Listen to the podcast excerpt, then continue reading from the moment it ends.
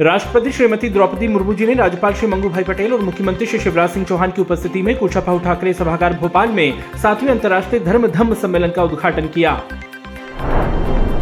सम्मेलन को संबोधित करते हुए राष्ट्रपति जी ने कहा कि धर्म की आधारशिला पर पूरी मानवता टिकी हुई है। करुणा और अहिंसा की भावना से समाज का विकास करना पूर्व के मानववाद का प्रमुख संदेश है।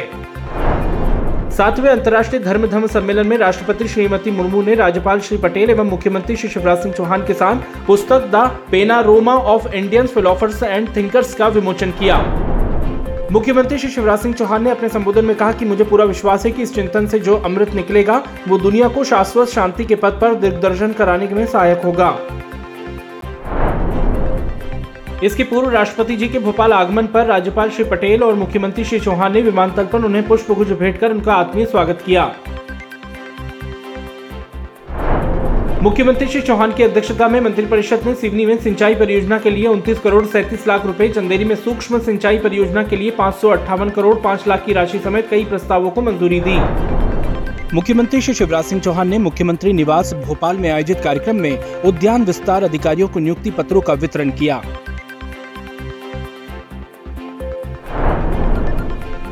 मुख्यमंत्री श्री शिवराज सिंह चौहान ने श्यामला हिल्स स्थित उद्यान में चंपा, सारिका, इंडिका और शहतूत के पौधे लगाए। मुख्यमंत्री जी के साथ स्वर्ण पदक विजेता कुमारी एन सोनिया ने भी पौधरोपण किया। मंत्री डॉक्टर मोहन यादव ने भोपाल में महारानी लक्ष्मीबाई कन्या महाविद्यालय के नवीन प्रशासनिक भवन का लोकार्पण किया।